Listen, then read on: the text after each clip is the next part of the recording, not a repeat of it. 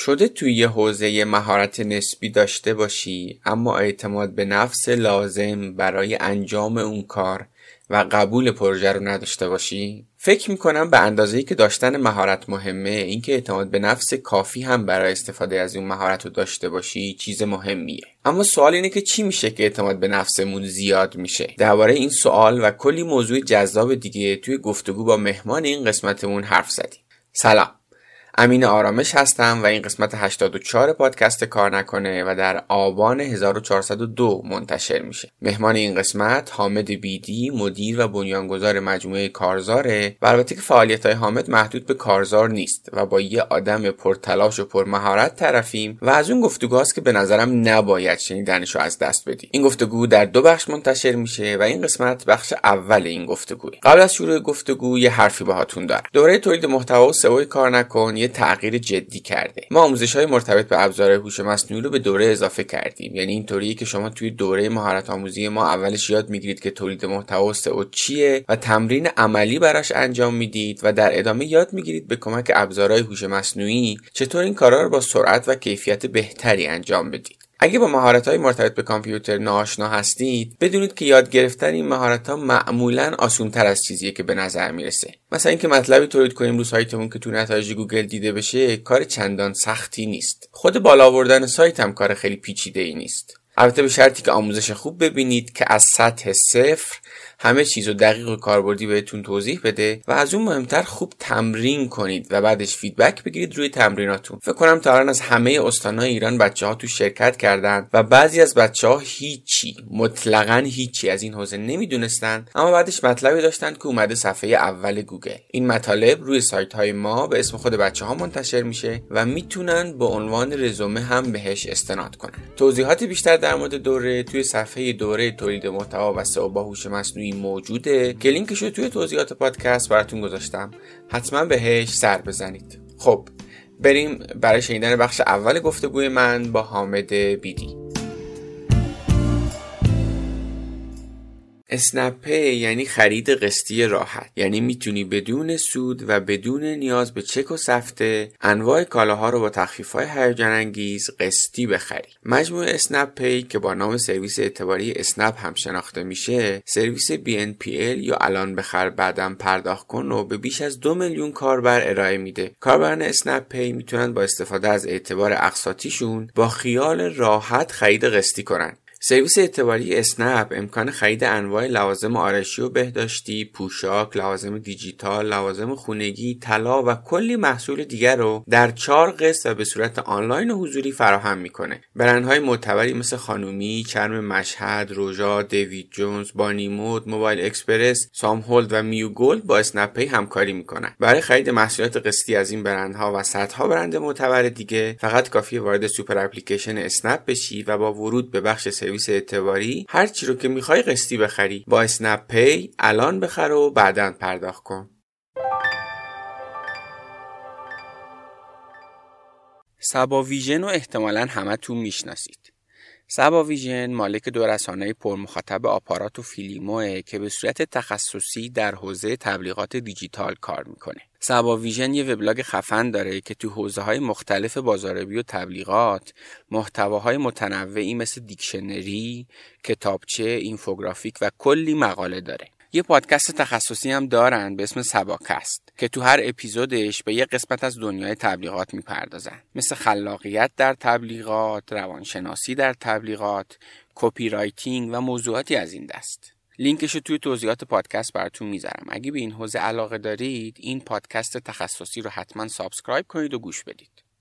من یه شعاری دارم تا سعی کلاس من, من همش میگم میگم کمالگرایی خر است. خیلی چه شعار قشنگ. آره. من اینو میدوزم ما از زمانی که این رو تصمیم گرفتیم دقیقا بدون اغراق بدون اغراق. ساعت چهار بعد از ظهر من نشستم پای این قضیه. از انتخاب اسم که چی باشه چه domain ی بگیریم. تا نوشتن متن بیانیه کد نوشتنش. ساعت چهار صبحش کارزار dot net احسن. واقعا شما شعار کمالگرایی خر است رو زندگی کردین. یه دونه voice recorder سونی این قدیم پیدم جمهوری خریدم. فردا پس فرداش دفتر سرما بودم. نشستیم بدون میکروفون. یعنی فقط یه دونه حالا شاید آدمایی که رفتن قسمت های اولی کار نکردن نشستن دارم فوش میدن بهم. ولی یه دونه voice recorder بدون میکروفون و شروع کرد 5 6 تا قسمت اول همینجوری ضبط شده. همینه. همینه. همینه. آفرین آفرین. و امروز 120 هزار نفر توی کست باکس دارن آره آره. سلام به حامد بیدی. خیلی خوش اومدی به کار نکن. سلام امین عزیز. خیلی خیلی خوشحالم که اینجا هم در خدمت هستم. امیدوارم گفتگو جذابی بشه حتما همینطوره. به همچنین منم خیلی خوشحالم. ببین معمولا اینجوریه که ما از اول مسیر شغلی آدم ها شروع می‌کنیم و حرف می‌زنیم و حالا بعد به جاهای دیگه هم می‌رسه. با تو که فکر کنم به جاهای باریک هم کارمون برسه. ولی برای شروع با توجه به که کارهای مختلفی داری انجام میدی اول آخرش رو بگو. یعنی اگه الان بخوای الان می‌خوای خودتو معرفی کنی میگی من به لحاظ شغلی چی کارم؟ تا بعد بریم به اول مسیر شغل. اولش که آخرش خیلی سخته. یعنی خیلی آره. مثلا عناوینو چون من می‌دونم کارهای خیلی مختلفی داری انجام میدی.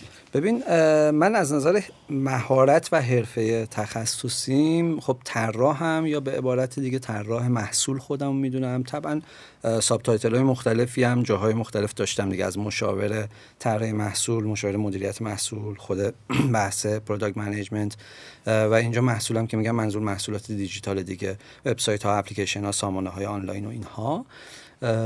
و در واقع تخصص اصلیم تو این حوزه است. تو این حوزه دارم آموزش میدم بحث UX design و user research و تو این فضاها بیشتر در واقع کار می‌کنم این روزها و در واقع تدریس می‌کنم. این از نظر مهارت فنی یه background فنی هم البته داشتم که توضیح خواهیم داده احتمالا. و همزمان ولی از نظر سمتی خب مدیرعامل پلتفرم اجتماعی کارزار هستم که خب توی سالهای گذشته بیشتر از هر زمان دیگه وقتمو داره می‌گیره و تقریبا می‌تونم بگم الان تمام وقت مدیر در واقع کارزار هستم. پاره وقت در واقع اون کار همیشگی و گذشتم رو دارم دنبال می‌کنم. جالبه. حالا اینکه اصلا چی میشه که یه آدمی چون فکر کنم لازم مسئله مالی احتمالا خیلی چیز سوداوری نباشه این داستان کارزار ولی حالا چی میشه که یه آدم میاد سمتش و حالا حرف می‌زنیم جلوتر؟ با ما آره. همراه باشید تا ببینیم که داستانش چی آقا بیا از اول مسیر شغلیت بگو. از اولین تجربه شغلیت یا داستان دانشگاهی نمی‌دونم یا هر جایی خودت فکر می‌کنی برای خوبه. اتفاقا گفتی مسیر شغلی شروع می‌کنیم. داشتم فکر می‌کردم که مسیر شغلی من واقعا از کجا شروع شد. ولی شاید اولین درآمدی که یادم میاد که خیلی جذاب بود و توی این حوزه ای بود که بعد خب ادامه دار شد. من دوره دبیرستان بودم و به سه تا از بچه های دوره راهنمایی چون مدرسه ما استاد درخشان بود راهنمایی دبیرستان کنار هم بود ساختموناش. کدوم شهر؟ سبزوار. من سبزواری هم و اونجا بزرگ شدم. اونجا در واقع به سه نفر اومدم برنامه نویسی جی دبلیو بیسیک و کار کردن با امستاس رو آموزش دادم. یعنی یه کلاسی گذاشتم مثلا پنج جلسه شش جلسه. و به اینها اینا رو یاد دادم. خب اون زمان این سرفصل هم توی کتابای در واقع دوره بله.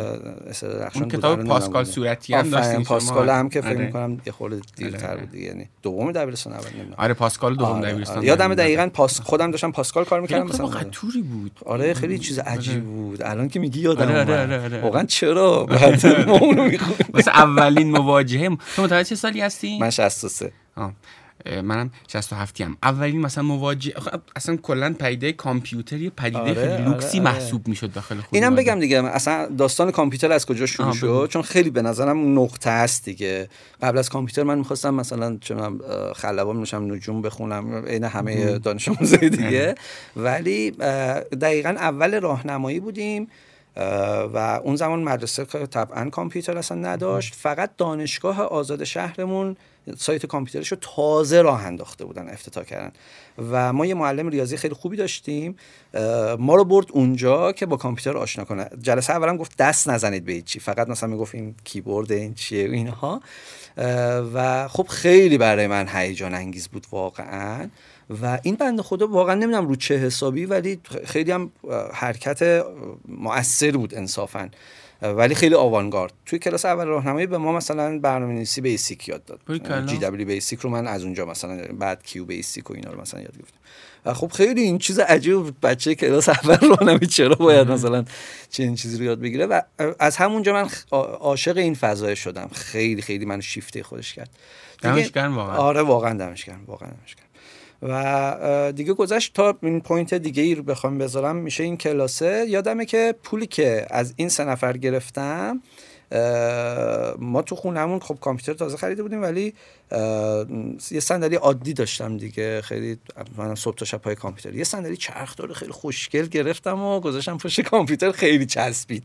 اولین درآمدی که من از حوزه کامپیوتر مثلا داشته باشم اونون حالا اینا رو این بچهای ده 80 که دارن کار نکنه میشنون میشنون اصلا درکی ندارن از اینی که دنیای بدون کامپیوتر چه شکلیه چه شکلیه؟ و اصلا درکی که ما اون فرست ایمپرشنی که از کامپیوتر گرفتیم. یه چیز عجیب و غریب اسرارآمیز آره. پر از رمز و راز که تو دو تا استپ اتفاق افتاد به نظرم یکی خود کامپیوتر و یکم دنیای اینترنت بله، یعنی بله. اونجا هم باز دوباره جایش اتفاق افتاد و خب اونجا در واقع این اتفاق افتاد ولی باز point بعدی که بخوام بذارم میشه دقیقا سالی که من توی خونه وصل شدم به اینترنت چون هممون اول کافی نتا و اینا بله. می‌رفتیم دیگه ولی سال 82 وقتی که من دانشگاه قبول شدم بابام اجازه داد که اینترنت می‌تونی داشته باشی چون قبلش می‌گفت برای کنکور نمی‌تونی و خب من دانشگاه شهر خودمون رفتم برای همین خونه خودمون بودم و سال مردا تیر ماه اواخر تیر ماه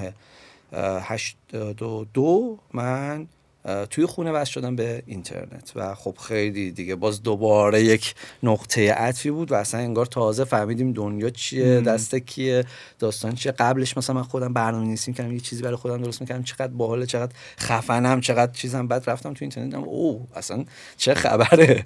و این اتفاق افتاد.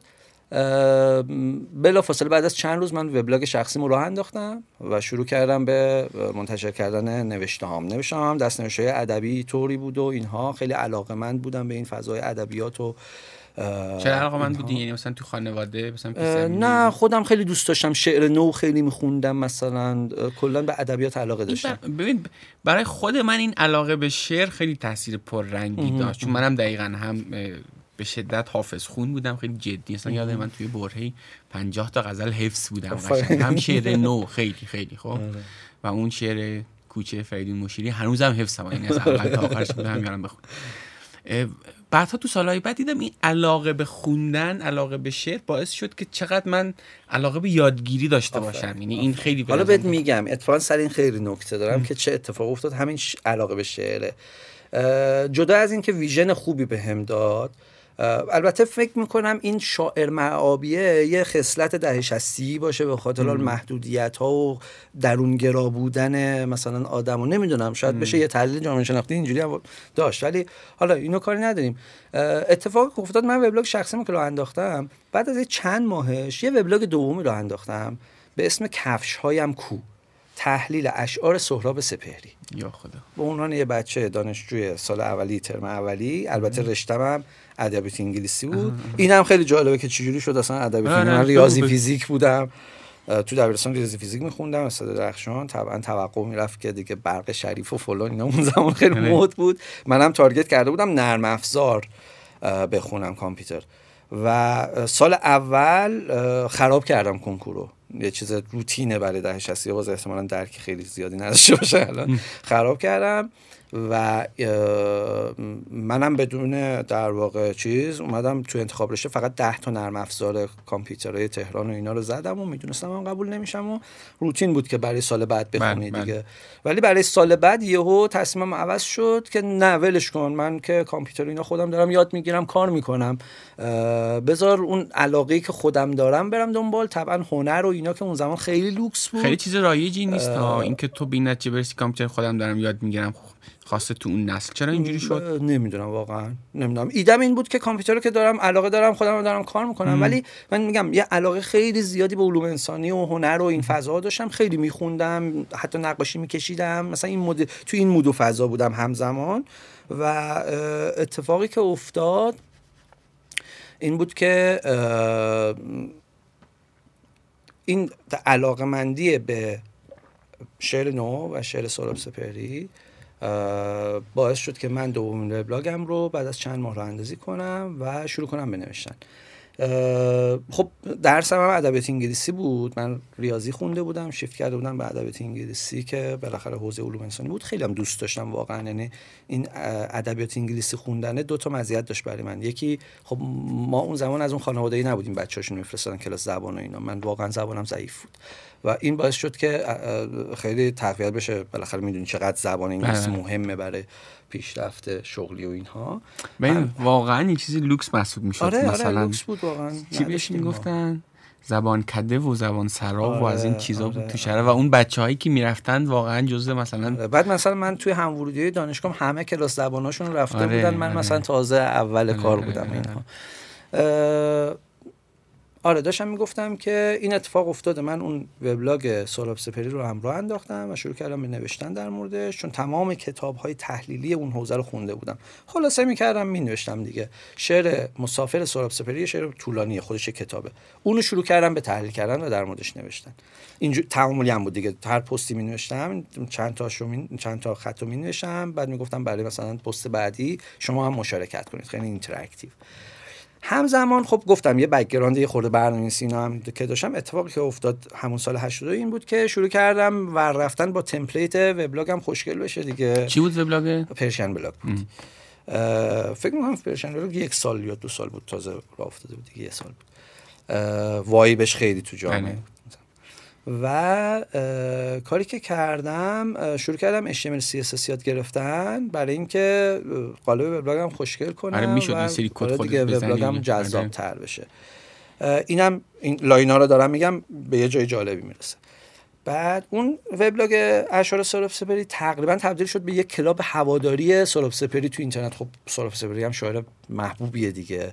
و خیلی معروف شد. خیلی کلی کامنت می‌گرفتم. کلی بازدید رفت بالا یه سایت سهراب سپهری dot com ی بود. اون زمان یه جور مرجع بود برای من اون مثلا اومد یه banner ی گذاشت لینک داد به در واقع وبلاگ من. خیلی اینا مثلا دستاورد قشنگی بود برام. از این طرف هم این علاقه به کد و اینا باعث می‌شد هی من ور برم هی خوشگل ترش کنم. اون background هنری و علاقمند هنری هم بود. اون فنی و برنامه‌نویسی هم بود. اون زمان هنوز title هایی مثل UI design و اینا که نبود دیگه. حتی اصلا موقع CSS بود؟ دقیقا اون دوره تازه اینجوری بود که می‌گفتن دیگه table با کد table کد ننویسید از CSS استفاده کنید. اینا چقدر سخت بود یاد گرفتنش برای من. برای من که عادت کرده بودم تو FrontPage مثلا یه table بکشم اینا. بعد که مثلا یه خورده رفتیم جلوتر خب با CSS و اینا آره شروع کردم به کار کردن. و بنابراین وبلاگ من وبلاگ خوشگلی شد. یکیش هم که خیلی پرطرفدار. اتفاقی که افتاد این بود که این دوست وبلاگی های من یادتون باشه دیگه من یک جوان دانشجو سال اوله توی شهر سبزوارم. کلی دوست وبلاگی خفن پیدا کردم از وبلاگ حتی معروف و اینها که آقا تو که بلدی می‌تونی یه قالب وبلاگم برای ما مثلا طراحی کنی؟ بعد منم اینجوری بودم که آره چرا که نه شروع می‌کردم طراحی کردن و خوشگل کردن برای اینو برای اونو برای این دختر و برای اون فلانی و اینا. خلاص فضای خیلی خوبی بود و داستان خیلی جذاب داشت پیش می‌رفت. تا اینکه از یه جایی بعد دیگه احساس کردم خیلی داره تکراری میشه دیگه. من وبلاگ هم یادت همه شبیه هم بود دیگه. یه هدر داشت یه سایت بار داشت چهار تا پست بود دیگه. بعد من یه بک‌گراند میندازم دو تا رنگ عوض می‌کنم خیلی داره تکرار میشه. دست باز نبود آره. چی کار کنم؟ اومدم پروژه قالب ساز آنلاین رو راه انداختم. چی بود این؟ یه سایتی بود از بالا شما می‌گفت مثلا می‌خوای رنگ سربرگت چه رنگی باشه انتخاب می‌کردی نمی‌دونم font چی باشه انتخاب می‌کردی نمی‌دونم از این استایل های عجیب غریب از این کدای JavaScript اگه یادت باشه و اینها مثلا تیک می‌زدی. تو sidebar چیا باشه علامت می‌زدی. background چه عکسی باشه انتخاب می‌کردی. می‌زدی تلپ یه کد مثلا استاندارد بلاگفا یا پرشن بلاگ اونم انتخاب می‌کردیم. بهت می‌داد اونو کپی می‌کردی. توی وبلاگت میذاشتی و وبلاگت اون چیزی می‌شد که خودت طراحی کردی. و خب می‌دونی که تو اون دوره چقدر این بله، جذاب. بله بله بله بله. آقا این گرفت دیگه گرفت و خیلی اومدن برای وبلاگشون یعنی؟ نه رایگان. بابا عشقی بود. اصلا اون بله. زمان به این فکر نمی‌کردیم که پول در بیاریم اینا. و خیلی این ولی دیده شد. خب تو این وبلاگه یه بنر تبلیغاتی هم برای خودم گذاشته بودم دیگه. هم برای سایت وبلاگ شخصی هم برای این قالب ساز آنلاین اصطلاحا. و این خیلی viral شد و خیلی گرفت و این بعد خود اینا backlink می‌شد دیگه. فکر کنم مثلا بله. چند هزار وبلاگ که از این قالب ساز استفاده می‌کردن اتوماتیک backlink می‌دادن به من. اینجوری شد که SEO وبلاگ منم خیلی رفت بالا و باز بیشتر دیده می‌شد. این خیلی یه point جالب بود که اصلا من PHP رو سر این رفتم. یعنی قالب ساز آنلاین رو که می‌خواستم بسازم بعد دیدم که خب با HTML CSS اینا که نمیشه دیگه. پرس‌وجو کردم گفتن آره مثلا اون زبان برنامه‌نویسی QBasic و Pascal و اینا که تو بلدی یه چیزی شبیه مثلا تو فضای وب پی اچ پی هست اس پی نت هست اینا بود. و من PHP رو شروع کردم یاد گرفتن. یه جلسه خودآموز آره آره. مثلا این PHP رو یه جلسه یکی از دوستام اومد مثلا بهم یه چیزایی رو گفت. مثلا اینکه چه جوری localhost تو راه بندازی اینا رو راه انداخت برام. بعد یه کتابی انقدر قطور آموزش PHP خریدم و آره اون موقع اصلا آموزش از رو کتاب آره کتاب آفرین آره.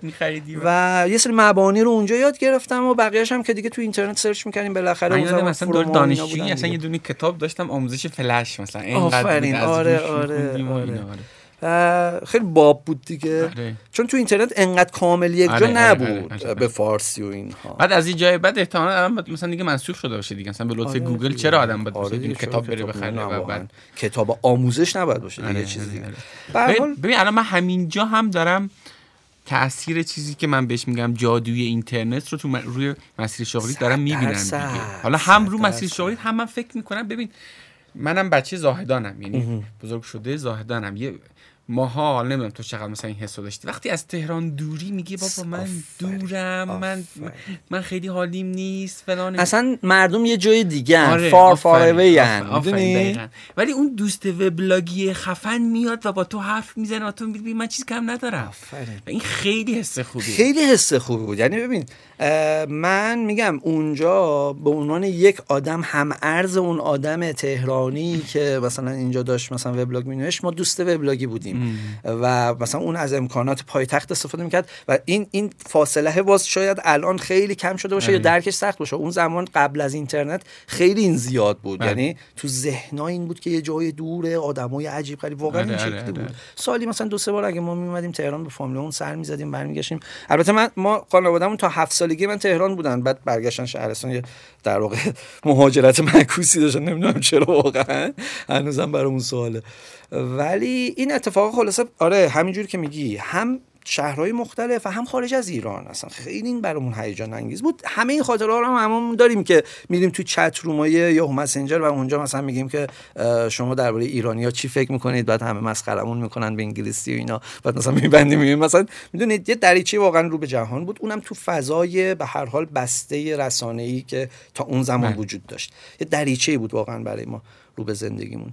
تا اون زمان و تا امروز هم و تا امروز این اتفاق پس چند تا اتفاق شد؟ اون قالب ساز قالب ساز آنلاینه. که ازش پول در نمی اومد آره پول در نمی اومد ولی کلی ارتباطات برای من ساخت. خب. بعد این فعالیت ها همزمان اون وبلاگ کفشایم کورم داشتم اینشم یه خاطره هم اینجا تعریف کنم این خیلی باحاله. این وبلاگ کفشایم کو که داشت ادامه پیدا می‌کرد یه بار یکی از مثلا هوادارانش یا حالا خوانندگانش پیام داد بهم که ببین ما توی آمریکاییم یه کامیونیتی ایرانی داریم اینجا. و یه مجله ای هم داریم که برای ایرانی های اینجا منتشر می‌کنیم چند هزار تا تیراژ داره اینا. بعد شنیدیم که تو ایران نسل وبلاگ نویسی اومده و وبلاگ ها خیلی رو بورسن و فلان اینا. ما می‌تونیم با تو به عنوان یه وبلاگ نویس مثلا جوان ایرانی مصاحبه کنیم گفتگو کنیم. اوه چرا که نه. یه سری سوال فرستاد و من همین سوال رو جواب دادم. مثلا همین سوالای این مدلی که دست کجا یاد گرفتی و چی می‌نویسی و وبلاگات چی و فلان و اینها. منم توضیح دادم و اون منتشر شد. منتشر شد تیراژ خیلی خوبی هم دارن اینا.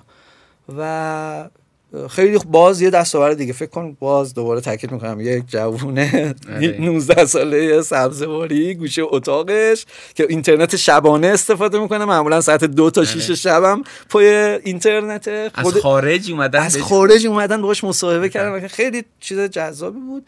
و اصلا دارم فکر می‌کنم شاید اون شبانه کار کردن هم یه خورده اون دنیای اینترنت رو برامون اسرارآمیزتر میگه آره، و اون چاپ شد. بعد از مثلا یکی دو هفته یه ایمیلی گرفتم که این حامدی که توی مثلا این مجله پیک ایرانیان باش مسابقه کردن توی من گفتم که آره فلان اینا. بعد نوشته آره من یه شرکت تری graphic marketing دارم اینجا توی سن‌دیگو و حاضری با هم دیگه کار بکنیم.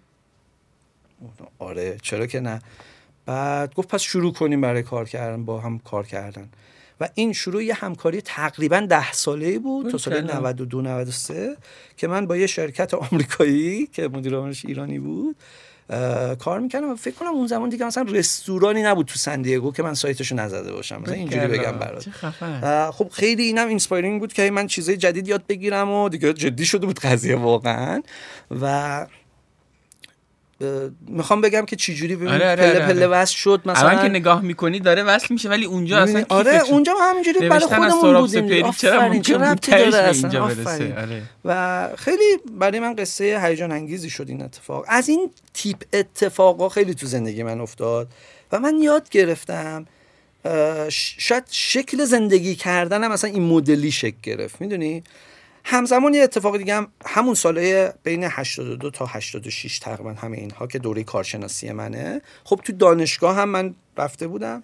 دانشگاه سبزوارم فضای خیلی خوبی داشت برای در واقع فعالیت های فرهنگی. اون زمان هنوز دولت آقای احمدی نیومده بود. سال 82 تا 84 خیلی در واقع پیک فعالیت های دانشجویی جنبش دانشجویی اینها. منم تازه وارد دانشگاه شدم. اینجوری نگاه می‌کردم که اینا دارن چیکار می‌کنن اینها. و خب دیگه کم کم وارد این فضا هم شدم. ما تو دانشگاه یک تمام های فرنگی و انجمنهای علمی و نمی‌دونم تشکل و اینا تو طبقه منفی یک دانشگاه بودن بهش می‌گفتیم زیرزمین دانشگاه. بعد و من پام به زیرزمین دانشگاه باز شد.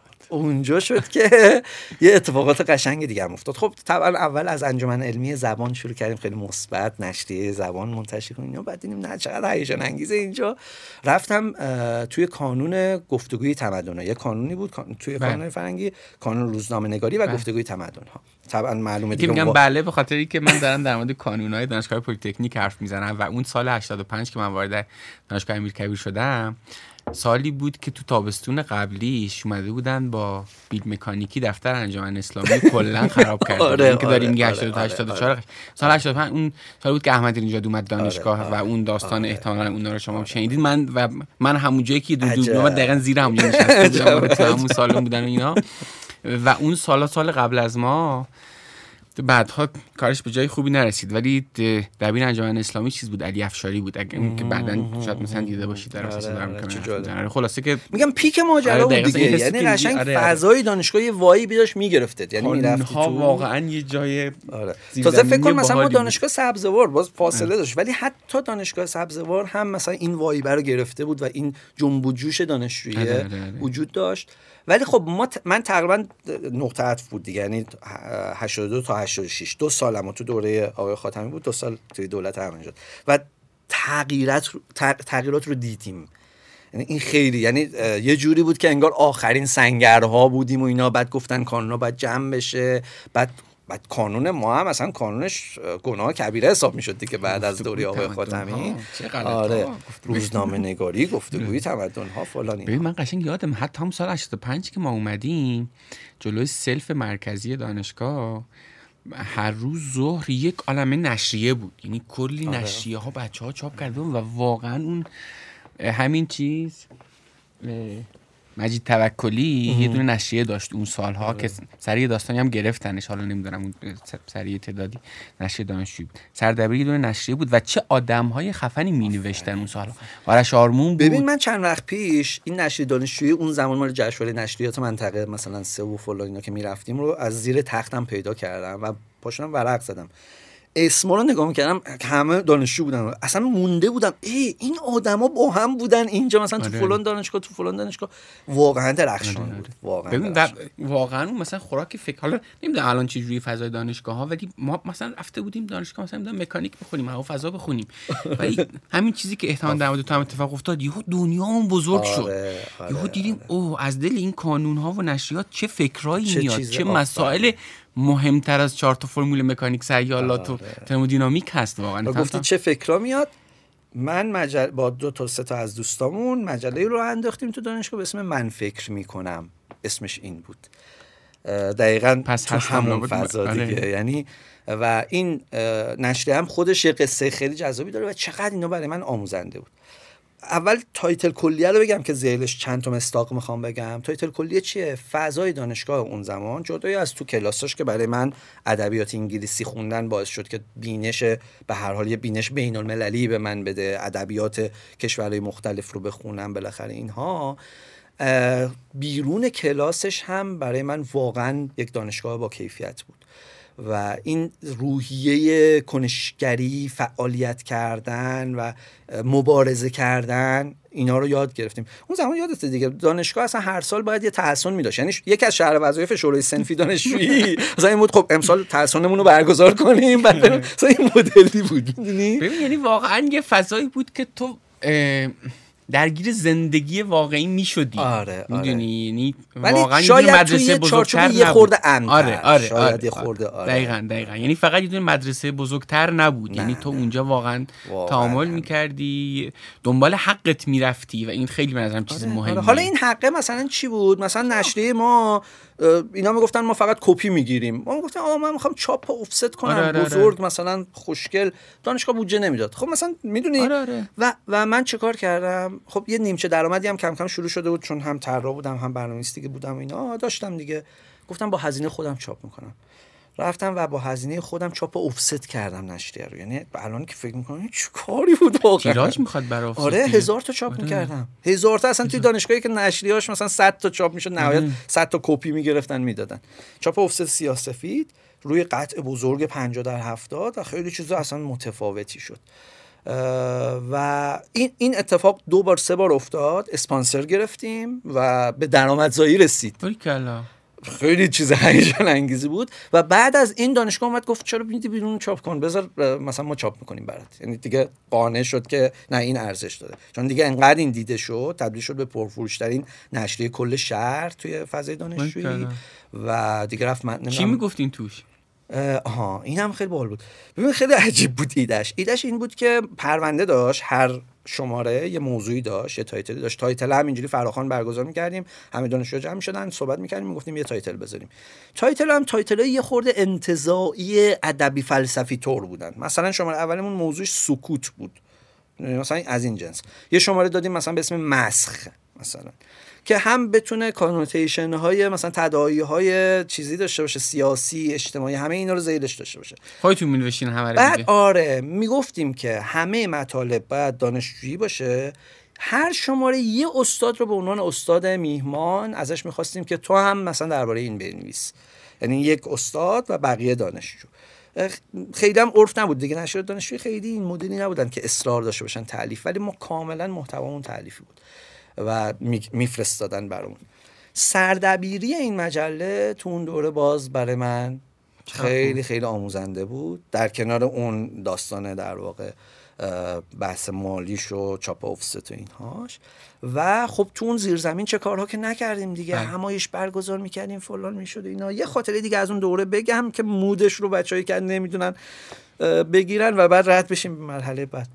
مثلا ما جشن سالانه کانونمون برگزار می‌کرد به عنوان کانون گفتگوی تمدن و روزنامه نگاری که جشن یلدا بود. اونجا بالاخره اقوام و فلان و اینا می اومدن موسیقی و اینها اجرا می‌کردن با تمام محدودیت های اون زمان. اول اینکه محدودیت اون زمان یه چیزیشو بگم بهتون. مثلا اون زمان یادمه که پاپ یه مثلا چیزی گفته بود می‌گفتن توهین کرده و فلان اینها. بعد مثلا ما رو پوستر نوشته بودیم که با اجرای موسیقی پاپ. خب بعد شورای فرهنگی دانشگاه گفته بود شما حق ندارید اسم پاپو بیارید. بعد می‌گفتیم بابا لعنتی این هیچ رفتی به اون پاپ نداره. یعنی می‌خوام بگم لول دانشگاه چون الان خیلی از بچه‌ها میگن آقا تو این دانشگاه الان نمیشه مثلا نمیزن می‌خوام بگم لول چی بود واقعا داستان. و مثلا امکان اجازه این که اسم چیز رو جشنمون بذاریم جشن یلا ندادن. گفتن بذارید جشن طولانی ترین شب سال. یه همچین چیزی. چون یلا مثلا نمی‌دونم زرتشتی و اینا. اون زمان بسیج و نمی‌دونم نهاد و اینا هم برای ما بد می‌زدن یعنی تو بولتن و نشریاشون در بله. واقع می‌گفتن اینا زرتشتیگری رو دارن چیز می‌کنن. حالا من از یه خورده جلوترش بگم از بگم اینو.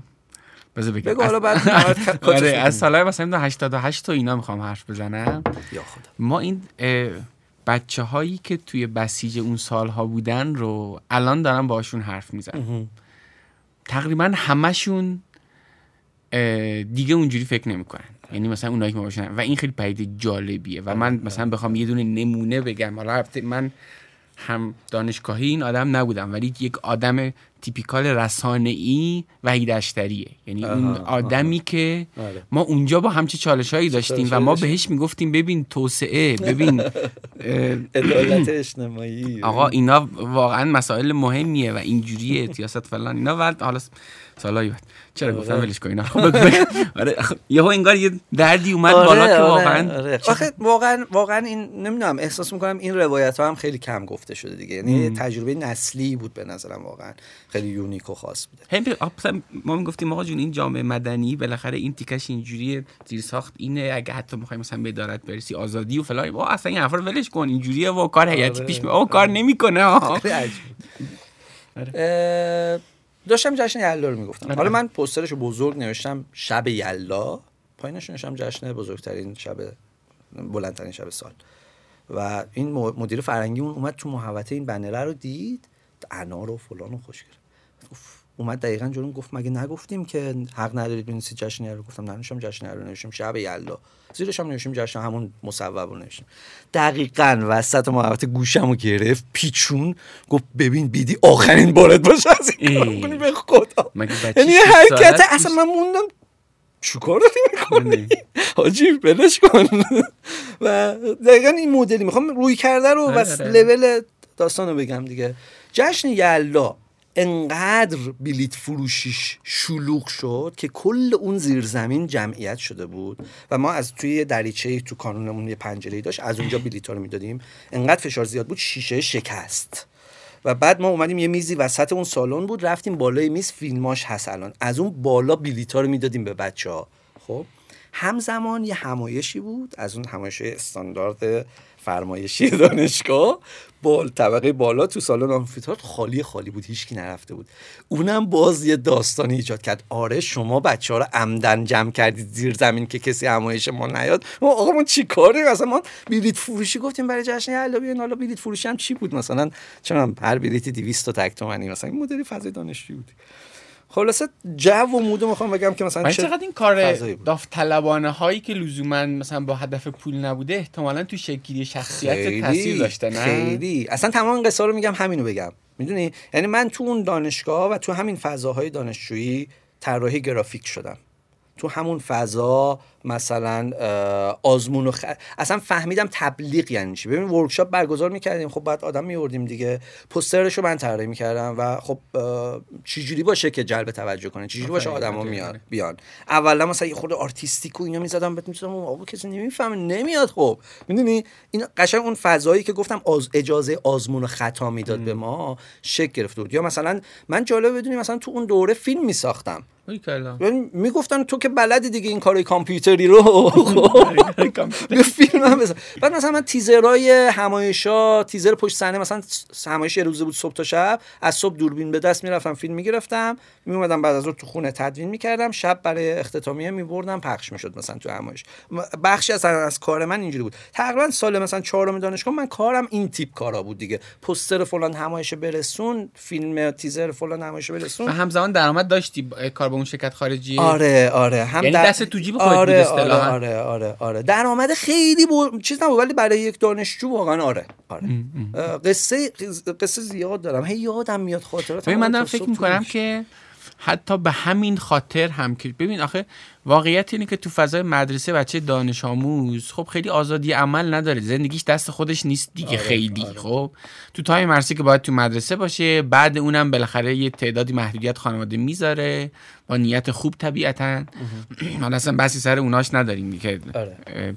ولی بعد که میاد دانشگاه که این مثلا که از دلیل که هنوز با وجود این که شاد بار آموزشی زیادی دانشگاه نداشته باشه ولی این فعالیت های جنبی و اون آزادی عملی که میده و شاید همین چیزی که تو گفتی یعنی یک تمرین خوبی برای وارد شدن به جامعه واقعیه یعنی با یک آره، تعدادی آره، آره، به نظر من اصلی ترین کار دانشگاه این هستن. خصوصا الان می‌دونی؟ الان اون نقش آموزشی دانشگاه یه خورده داره تو کل دنیا داره به چالش کشیده میشه. آقا من course ای خیلی با کیفیت تو بله، یوتیوب بله، می‌تونم بله. ببینم. چرا برم دانشگاه؟ می‌دونی؟ تو تو بیای با سرعت یک x به من آره. کلی من میرم با سرعت دو x course مثلا MIT که مثلا. توی 20 سال پیش دارن آره،. ولی چیزی که هنوز دانشگاه رو دانشگاه می‌کنه دقیقا این فضا است این آره. اتمسفر است این می‌دونی که الان هنوز هیچ گونه آلترناتیو قابل عرضه‌ای نداریم براش واقعا آره. و خیلی ارزشمنده به نظرم و چیزیه که من خیلی تو الان کلاسام که میرم تو دانشگاه به بچه میگم اینو دریابید. سعی کنید با هم یه کاری بکنید. آره، اه، یه, چی- یه خاطره دیگه هم تعریف کنم دیگه از دوران دانشجویی فکر کنم رد شیم. از این باز هم وایی به اون زمان همین که دست به جیب بودنم که بالاخره یه درآمدی خودم تونسته باشم. داشت. چون خانواده خیلی تو این زمینه حمایتی نداشت. از نظر مالی واقعا خیلی زود من دست به جیب شدم و در واقع درآمد پیدا کردم. ما, ما رو بردن یه اردویی. اردوی مثلا فعال فرهنگی دانشگاه رو بردن گفتن ببریم میتون قشم و شیراز و اینا. خب خیلی هم جذاب بود. طبعا خانم‌ها جدا آقایون جدا. اونا یه روز زودتر خانم‌ها رو افتادن. ما هم اتوبوسمون با یه روز تاخیر و همینطور رفتیم و مثلا از یزد رد شد و فلان اینها. کیفیت برگزاری اردو خیلی بد بود و جایی که مثلا می‌دونم شب بعد میخوابیدیم یه نمازخونه خیلی بوگندوی مثلا قدیمی خراب شده مثلا می‌گفتن اینجا بخوابید. مثلا این مدلی بود. از یه جایی به بعد بچه دیگه مثلا عصبانی شدن ما هم که همه مثلا تیپ دیگه کنشگر و فلان اینا فاز این- اینا رو برداشته بودیم. آقا بیایم تحسن کنیم. وسط جاده گفتیم بزن کنار زد کنار اه، آها نه از اینجا شروع شد. یه, یه ماشین پلیس نگه داشت اتوبوس و بعد از این فرصت استفاده کردیم. ما هم اومدیم. باز عکساشو دارم از این. دور این ماشین راهنمای رانندگی حلقه زدیم یاره دبستانی خونیم نمی‌دونم. چرا. آخه اصلا چه ربطی داره به اون؟ چه ربطی داره به اون ماشین راهنمای رانندگی؟ یاره دبستانی فلان آقا این تبدیل شد به کودتایی که ما مدیریت در واقع برنامه ریزی اردو رو خود دانشجوها به عهده بگیریم. یعنی مدیرایی که از سمت دانشگاه بودن رو برکنار کردیم و مسئولشون شدن یه گروه سه نفری که من بودم یکیشون. و قرار شد انجام بدیم. بعد من چی گفتم؟ من گفتم ببین مثلا رستوران هماهنگ کردن غذا دادن اینا اولا چقدر هزینه داره مگه برای دانشگاه اصلا هزینه نیست؟ دوم این که هماهنگ کردنش خب بالاخره می‌پرسی. اون زمان اینترنت هم اینجوری نبود اینترنت موبایل زیاد باشه. زنگ می‌زنی می‌پرسی از 118 اش فلان اینا. اینا می‌گفتن نه نمیشه اینا گفتم آقا من از اینجا به بعد هزینه غذای ناهار کل اردو رو میدم خودم خودم هم هماهنگ می‌کنم جاشو. شما کاری نداشته باشید. برگشتم دانشگاه پولشو می‌گیرم از دانشگاه. بعد مثلا این مسئولین اردو گفتن آقا نکنین این کارو تو اصلا نه آقا تو چیکار داری دیگه؟ من می‌خوام مجانی اصلا به غذا داداش، به بله. بچه‌ها می‌خوام مجانی غذا بدم. کاری دارید؟ نه گفتم من. سایت رستوران و, آمریکایی و شروع می‌زنم. کردم آره. و شروع کردم این کار کردن. یعنی یادم نیست چجوری بدون اینترنت. خیلی سخته دیگه. زنگ می‌زدم مثلا شهر بعدی لار بود مثلا. آقا بهترین رستوران اونجا کجاست؟ رستوران فلان. زنگ می‌زدم 118 آقا شماره رستوران فلان. می‌گرفتم. آقا ما مثلا یه اردوی 50 نفریم داریم میایم مثلا کوبیده دوبل فلان بذار تا برسیم. من یه وقتایی میگم که اولا که نظرم هر کی میگه پول چیز مهمی نیست زر می‌زنه. حرف بسیار چرندیه. و این دست تو جیب خودت بودن تو یه سری سکانس تو زندگیت داری میگی فقط به خاطر اینم که شده خوب بود که من اونقدر درآمد آره. داشتم چون اون سکانسه نماینده یه چیز جالبی که تو شخصیت تو شکل گرفته و این قطعا رو عزت نفس تاثیر مثبت آره. داره که اون از این می‌تونه بگی داداش من پولشو میدم بعدا با هم آره، این آره. این شخصیت رشد پیدا کرده که اگه اون پول نبود این اتفاق آره، نمیفته آره، با, با موافقی کاملا موافقم ولی یه نکته ای داره من هیچ وقت دنبال پول زیاد نبودم. یعنی اساسا پول مثلا. نبوده کارهایی که دوست داشتم و می‌کردم از یه جایی بعد پول می‌دادن به من توی فعالیت های دانشجویی بخش عمده ای از این پوسترها و اینایی که طراحی می‌کردم از دانشگاه پول می‌گرفتم می‌گفتن آقا دانشجو می‌گفتم دانشجو می‌تونید بدید داوطلبانه یکی بزنید و چون می‌دیدن کار من خوبه یه مبلغای کمی بود دانشجویی بود. ولی روز آخری که فارغ التحصیل شدم از دانشگاه اون در واقع مسئول کارپرداز چیه؟ اون آدمی که حساب داره بله. دانشگاه که باید امضا می‌کرد برگمو. گفت هیچکی تو تاریخ این دانشگاه مثل اندازه تو از این دانشگاه پول نگرفته بود. برو که دیگه بله. نیای می‌دونی؟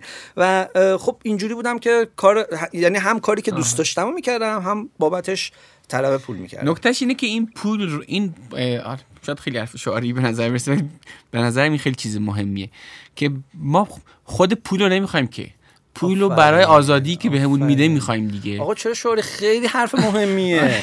خیلی حرف مهمیه. آقا پول برای پول که نیست پول برای اینه که من یه کاری باش بکنم که حال کنم. و اون نقطه کاری که من حال می‌کردم این نبود که یه گوشی موبایل بهتر بگیرم. این بود که مثلا کل اون اردو رو هایجک کنم و مثلا این حال می‌داد بهم. حالا آره، مثلا آره. بقیه می‌گفتن چه اسکولی تو مثلا پولی که با این همه زحمت در آوردی. مثلا یک سال پس انداز کردی یهو داری میدی از کجا من اون دانشگاه پولشو بده؟ می‌دونی؟ نکته اینه که تو این بازی رو فهمیدی که این پول رو تو می‌خوای که بعدش یه حس خوبی برات ایجاد کنه. ولی خودش که مثلا اصالت نداره. خب حالا امروز با این کار کردن حس خوب, داره بهت آره، این دقیقا آره، جای آره، درست خرج کردن و پول چیز مهمیه ولی از اون طرف داستان باید حواست باشه که تو تردمیل پول بیشتر یه دونه تردمیل یعنی ته نداره واقعا. یعنی تو الان برو یه آدمی که 10 تا برج مثلا تو قیطریه داره باش حرف بزن. قطعا باز مثلا پول بیشتری ته نداره بازی واقعا. و واقعا یه هنره. یعنی این مسئله پول و شیوه برخورد بشه. یعنی نه از این ور که پول چیز مهمی نیست به نظر هم از اون طرف. okay. بریم okay. یه نکته دیگه هم روی این hijack کردن اردوئه و کودتای اردویمون بگم. که که اتفاق افتاد خب من برگشتم تو دانشگاه اون زمان دیگه من بالاخره شخصیتی بودم که کادر دانشگاه میشناختنم و آرزو می‌کنم کاش زودتر این فارغ التحصیل می‌کنن که شکست میشه آره. ما یه گروه سه نفری بودیم دیگه که این در واقع کودتا رو مدیریت می‌کردیم. تقریبا اکثر کارا دیگه افتاد گردن من در نهایت. و خب وقتی برگشتیم شهرمون من رفتم دانشگاه و مدیر معاون فرهنگی جلسه با من گذاشت گفت هیچ کار کردی؟ فکر کردی چه خبره؟ گفتم آره اینجوری بوده اینجوری بوده اینجوری بوده من این کار کنم. می‌خواین پولم بدین؟ بدین. نمی‌دید؟ من راضی نیستم دیگه کار بچه ها بوده به هر حال. از این طرف خوشحالم که یه اردی با کیفیت برگزار شده ولی خب از این طرف من این رو طلب خودم می‌دونم. دیگه خلاصه اون گفت باشه و پولو میدم و پولو دادن. دانشگاه اون پول اردوی با کیفیت رو که اصلا تو بودجه نبود رو بهم دادن. بعد پچ پچه هایی شنیدم از بین بچه ها چی می‌گفتن؟ این فلانی رفت بست با دانشگاه. بودجه اصلیه که گذاشته بودن برای اردو خیلی بیشتر از اینا بود. این رفت اون بودجه از این می‌دونست که یه پول گنده ای اونوره که خرج کرد اینجا. عجب آدمیه این. هم سوز داره این حرفه خب؟ و خیلی یاد گرفتم اونجا. خیلی این آموزنده بود برام. خیلی جذاب بود که ای یه اتفاقی که کاملا اصطلاحا مردمی بود از سمت خودمون بود ما بودیم. به محض اینکه یه هایرارکی ایجاد شد من شدم نماینده اونا و رفتم مذاکره کردم با قدرت اونجا و یه امتیازی گرفتم بدبستانی کردم. این بدبستانه برای من جرم شد. و این تا امروز زندگیم هنوز هست. جالب. چون فکر همین الان هم اتفاقا در مورد کارزار بس اینجوری سال بهش می‌رسیم که این از خودشونه اینا یعنی بودید و من, و من این رو به جای اینکه خیلی ناراحت بشم پذیرفتم. فهمیدم که کار اجتماعی مدنی کردن این شکلیه. بخشی از هزینه‌ای که باید بدم که این حرفا رو بشنوم. آره. جنسش اینه. یا بشین کنار هیچ کار نکن. قور بزن بگو این چه اردویه وای اینا غذاشون بده جای خوابشون بده. قور بزن. یا اینکه نه بیا یه کاری بکن تغییر ایجاد بکن و اینم یه ایده هم این وسط بت مثلا چی قرایی می‌زنن آره، دیگه. اینم آشباجاشه دیگه. اینا هستن در کنارش دقیقاً همین مسئله که ما امروز هم داریم دیگه. همین تعبیری که قبل گفتگو به کار بردی دیگه فکر می‌کنم یه هزینه هایی از این جنس حالا بغیر از هزینه هایی که اساسا کنشگری مدنی توی ایران داره هزینه های ملموسی مثل داستان زندان و چیزایی از این جنس یه همچین هزینه هایی هم هست که آدما قهر می‌کنن با آره. اینی که خودشون عضوی از اجتماع ببینن و بیان و کار کنن. اوکی حالا بیا این داستانه قبل کارزار رو نمی‌دونم. مثلا یه جوری ببندیم دیگه آره. دیگه بعدش بعد از اون قضیه یعنی من دوره چهار سالم که تموم شد یک سال بیشتر هم دانشگاه می‌رفتم بدون اینکه دانشجو باشم.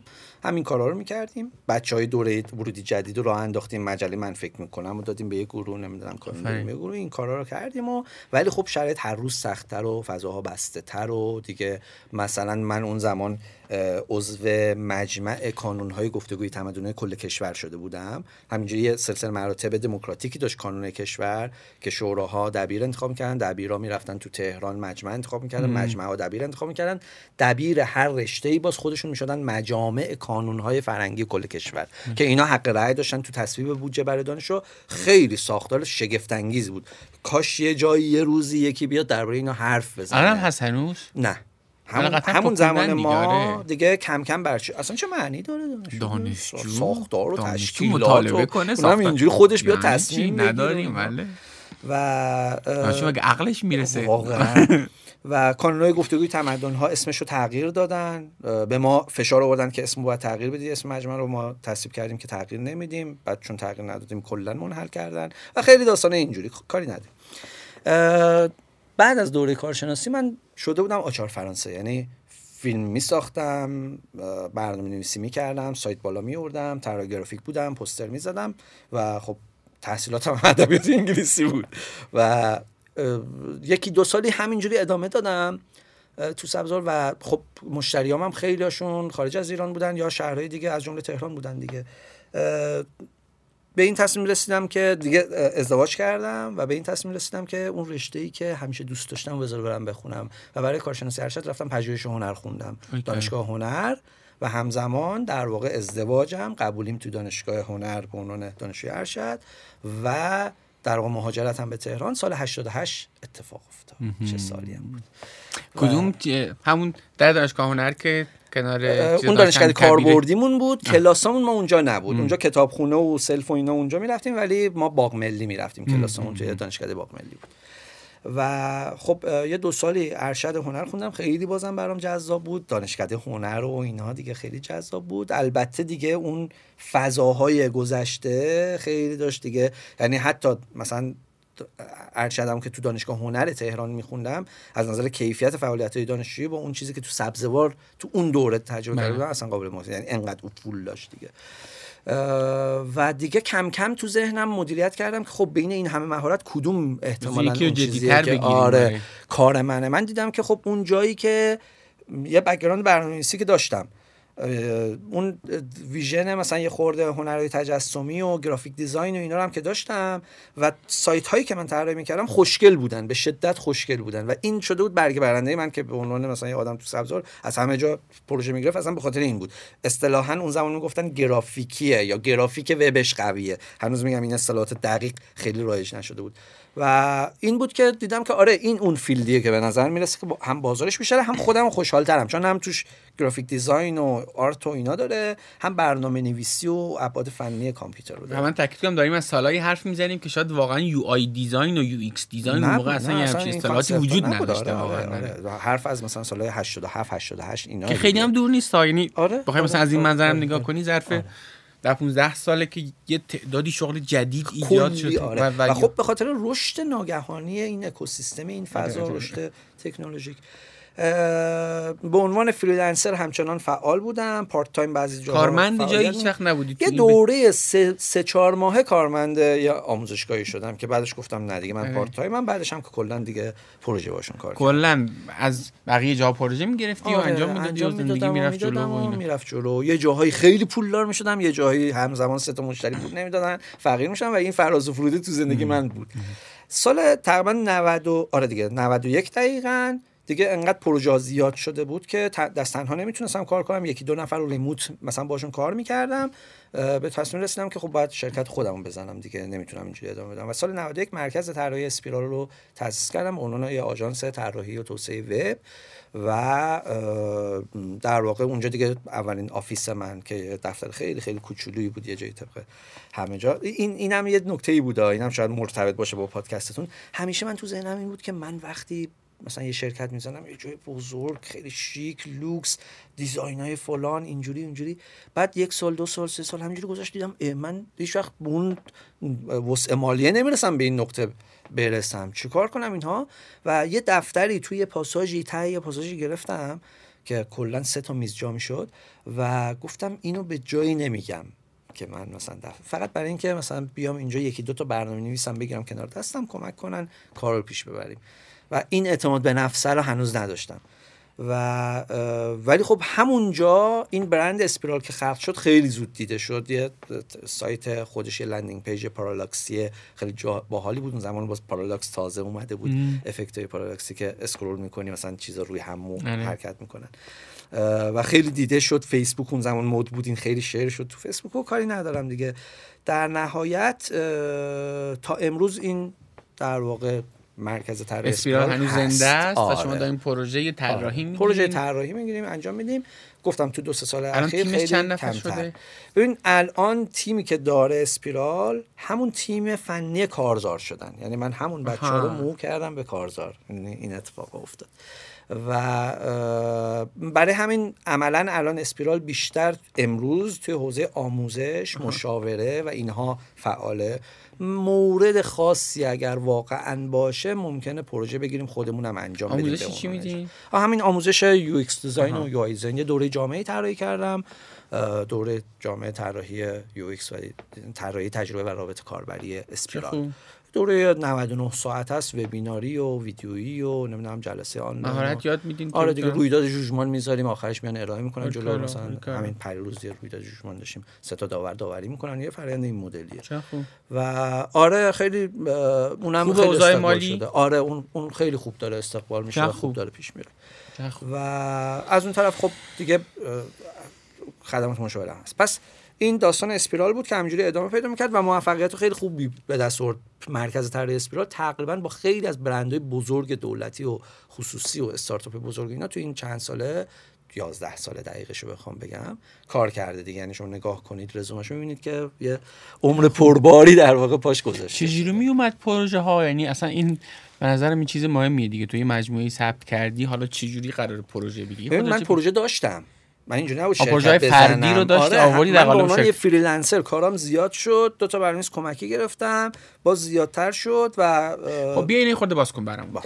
ببین بگو یک آدمی که الان مثلا اومده تو همین دوره شما یا هر دوره دیگه یا از طریق یوتیوب یا خودش مثلا با آره. سعی و خطا یه چیزی یاد گرفته آره. اینجوری. خب حالا چه می‌دونم تو حوزه UI تو حوزه UX اصلا تو برنامه یا هرچی اون اولین پروژه ها به عنوان freelancer به نظرت از کجا می‌تونه بیاد؟ یا اینکه اصلا برای خودت که به freelancer گفتم چجوری اومد دیگه. من آره. کارهایی می‌کردم که دوست داشتم برای بقیه جذاب بود پروژه دادن بهم. یعنی و خود به خود یعنی از جنس کارهای داوطلبانه شروع شد. از جنس کارهایی که برای کار مالی نبود. یعنی من چون طراحی وبلاگ خودم قشنگ بود و وبلاگ کفشایم کو قشنگ بود بهم سفارش دادن. ببین من به عنوان مهندس مکانیک دارم فکر می‌کنم که عجب تغییریه. یعنی عجب تفاوت جدی داره. ببین تو به عنوان یه دونه مهندسی مکانیک فرض کن تو زمینه مثلا طراحی توربین گاز مثلا تخصص داری خب؟ آره. حالا می‌خوای به ساب کارت ثابت کنی که من این کارو بلدم. می‌خوای بری یه دونه توربین طراحی کنی بسازی؟ خیلی فرق داره. غیر ممکنه خب؟ ولی این دنیای وب و تو این مهارت تو به سادگی می‌تونی نمونه کار بسازی و بذاری ببینن. آفرین, آقا تو می‌خوای ببینی آره. من این کارو بلدم؟ بیا برو, بیا ببین. آقا تو می‌خوای ببینی من سئو بلدم فلان کیورد رو سرچ کن. اصلا امروز کسی که من میگه من designer م یا برنامه نویسم این مهارت هایی که حوزه IT و حوزه design. و design هم خیلی گسترده است. یعنی حتی به نظر من تا یه حد زیادی معماری و مثلا طراحی لباس و می‌دونی اینا هم از این جنس هستن. ولی خب خیلی بیشتر تو طراحی گرافیک و طراحی UI و product و اینا خودش متبلور می‌کنه از این جهت. کسی که این مهارت ها رو داره بگه که من نمی‌دونم از کجا شروع کنم و کار پیدا نمی‌کنم اینا خیلی عجیبه برام. من اصلا نمیفهممش. یعنی من یه مسیر رو اومدم تا امروز که اصلا نمیفهممش. چون من هیچ وقت دنبال کار نگشتم. همیشه از من کار خواستن. خب واستا فرض کن الان 18 سالته 16 سالته خب؟ هیچی هم از این حوزه‌ای که الان توشی نمی‌دونی. آره. یعنی تخصصشو نداری خب؟ آره. ولی اون دانشی که بخوای به آدم مشورت بدی و داری. یعنی بخوای اصلا با همچین آدمی آره. حرف بزنی شاید خود بد گفتم سوالم بیا به یه آدم 16 ساله 18 ساله 20 ساله بگو. یه برنامه 6 ماهه بهش بگو. یه دونه برنامه عملیاتی. چی کار کنه؟ تا به اولین درآمدش برسه. اوکی. اول از همه مهارت رو بره یاد بگیره. از کجا یاد بگیرم؟ تو رو خدا اینو نپرسید. google.com توش سرچ کن از کجا یاد بگیرم. این همه دوره این همه ویدیو این همه رایگان غیر رایگان اصلا مهم نیست. تو شروع کن. تو شروع کن به یاد گرفتن. این مهارت ها از جنسیه که تو به محض اینکه یاد بگیری به همون اندازه که بلدی می‌تونی یه چیزی تولید کنی. ببین من زمانی که قالب ساز آنلاین راه انداختم PHP رو در حد استفاده از چند تا متغیر و loop ساده بلد بودم و اصلا database نداشت و کار با database بلد نبودم. خب ولی یه پروژه آوردم بالا که به شدت دیده شد. می‌دونی؟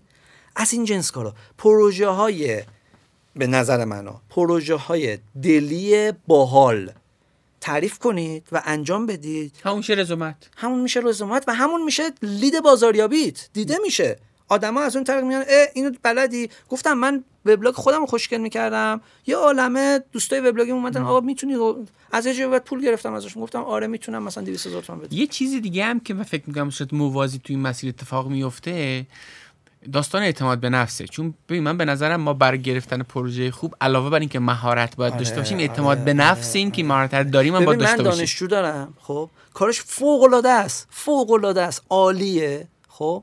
و هنوز اعتماد به نفسشو نداره که مثلا تو رزومه مثلا من می‌دونم این آدم چندین متدولوژی UX رو بلده کار کرده A/B testing کرده usability test گرفته تو این کار هست. تو رزومش ننوشته UX design. بعد بهش میگم چرا ننوشتی؟ میگه نه خب هنوز بلد نیستم اینا ننوشم. میگم بابا این همه آدم هیچی بلد نیستن میگن بلدن. تو برعکس اعتماد به نفس خیلی این چیه داستانت به نظر؟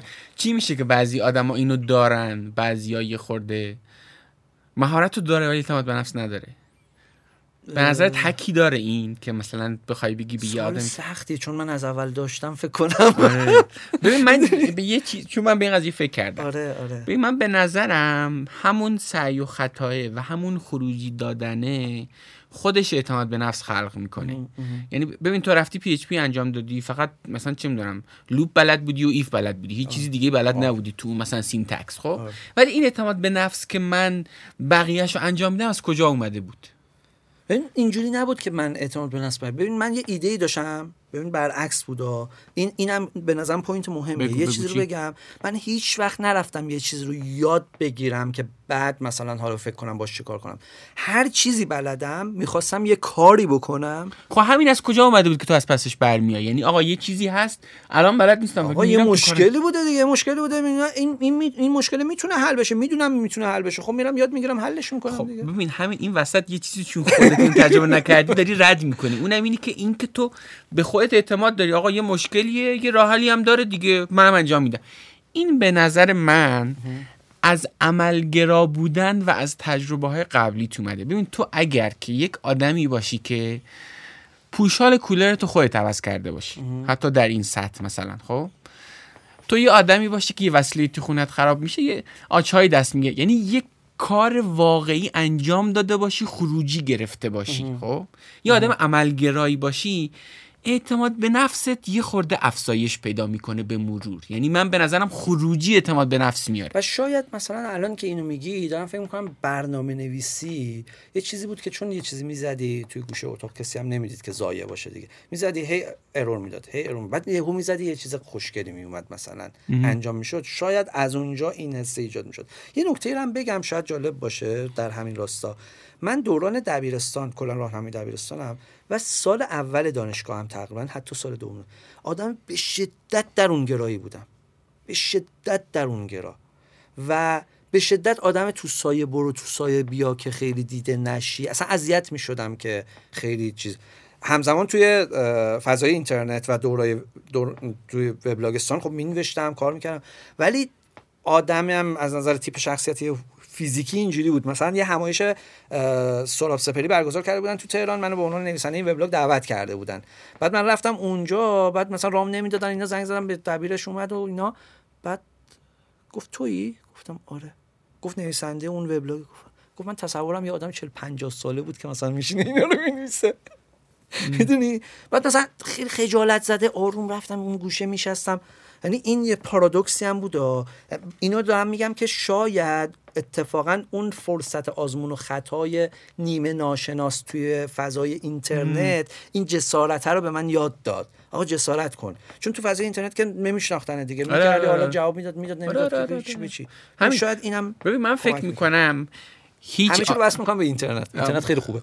آره اون که قطعا. و اینترنت هم ما اصلا نمی‌ذاریم که ما از اون بگیریم این واقعا سر چیز ببین من فکر می‌کنم که این که تو یک ببین هیچ آدمی تو این حوزه شاید حالا نگیم هیچ برای بعضی از آدما به خاطر ژنتیکشون طبیعت خانوادگی یا هر چی یه خورده دوز اعتماد به نفسشون بالاتر باشه به نسبت بقیه. آره. ولی فکر می‌کنم برای همه یک پارامتر خیلی جدی برای افزایش اعتماد به نفس عملگرا بودنه. آقا تو یه خروجی ببینی از کارت. ببینی من این کارو کردم شد. حالا دفعه اول نشد ده بار رفت تو دیوار. ولی بالاخره شد. آقا من یه کاری و تا که اون کارهای دور دانشجویی مثلا این چیز خیلی باحال دیگه. تو می‌بینی آقا من از بالا که نگاه می‌کنم و این یه چیزی نیست که تو بگی الان می‌خوام اعتماد به نفسمو زیاد کنم پس میرم نشریم نه تو به خاطر ذوقت میری نشریم می‌زنی. تو این فرآیند می‌بینی ببین این وجود نداشت. من اینو خلق کردم. آره. همین ناخودآگاه آره. اعتماد نفس داره زیاد می‌کنه و به نظرم اعتماد به نفس از یه حوزه به حوزه دیگه هم تا حدی نشت می‌کنه. یعنی همونجوری که بهت گفتم یعنی حتی اگه توی کاری بی ربطی هم تو یه کاری انجام داده باشی میگی من از پسش برمیام درست ابهام داره ولی انجامش میدم. آره آره. و الان که داری میگی شاید برای اولین باره که دارم به این مسئله فکر می‌کنم که این اعتماد به نفس از کجا اومده. چون من می‌دونم این مسئله خیلی است این قضیه. یعنی طرف چه بسا یه چیزی بلده ولی همین که گفتی از دوست از دانشجوی خودم مثال زدی ولی واقعا دل به کار نمیده خاطر اعتماد به نفس. و راه حلش اینه که آقا بری کار انجام بدی خروجی داشته باشی. آره امتحان کن. دقیقا ما آره. یکی از ارزش کلیدیمون توی تیم کارزار تو حوزه اشعاری کاری کردیم. دقیقا همینه. هشتگ امتحان کن. همیشه مثلا بچه میگن آقا این کارو بکنیم. میگم اصلا به من نگید. شما امتحان کنید اگر جواب خوب گرفتید بعد به من بگید. خاصه که هزینه امتحان کردن خیلی پایینه. یعنی تو دو حوزه وب آقا تو تهش طرحی می‌زنید 400 وقت گذاشتی. دیگه اینجوری نیست که آره، قرار بشه آره آره. اوکی آقا بریم سراغ کارزار یا نه چیز دیگه می‌خوای بگی؟ دیگه نه دیگه فکر کنم دیگه می‌رسیم به سراغ کارزار دیگه آره. چرا اصلا کارزار؟ اصلا چی شد که یک آدم آقا یه غلطی کرد آره حالا غلط کردمشو پیدا نمی‌کنیم. حالا یه آدمی که کار دیزاین کرده داره پروژه می‌گیره آره. انجام میده شرکت خودش رو زده و اینا و یهو هم تیم فنیشو جمع می‌کنه مثلا می‌بره و یه آره. سایت دیگه ای می‌زنه. چرا؟ خب این از قسمت 84 کار نکن که بخش اول گفتگو با حامد بیدی بود. ممنون از شما که همراه کار نکن هستید و به دیگران هم معرفیش می‌کنید. چه به صورت فردی کار نکنه به بقیه معرفی می‌کنید واقعا دمتون گرم. چه اینکه توی شبکه های اجتماعی میایید و مثلا کلیپ هایی که ما گذاشتیم از بخش منتخب پادکست رو تو اینستاگرام مثلا استوری می‌کنین تو تلگرام میفرستین برای بقیه اینم خیلی کار ارزشمندی. واقعا بدون حمایت شما کار نکن ظرف این سالها ادامه پیدا نمی‌کرد و این واقعا یه تعارف نیست. خلاصه دمتون گرم. و ممنونم از حامیان این قسمت مجموعه های اسنپ پی و سبا ویژه. مثل همیشه امیدوارم شما هم داستان کار نکنه خودتون رو بسازین و یه روز از داستان شما بگیم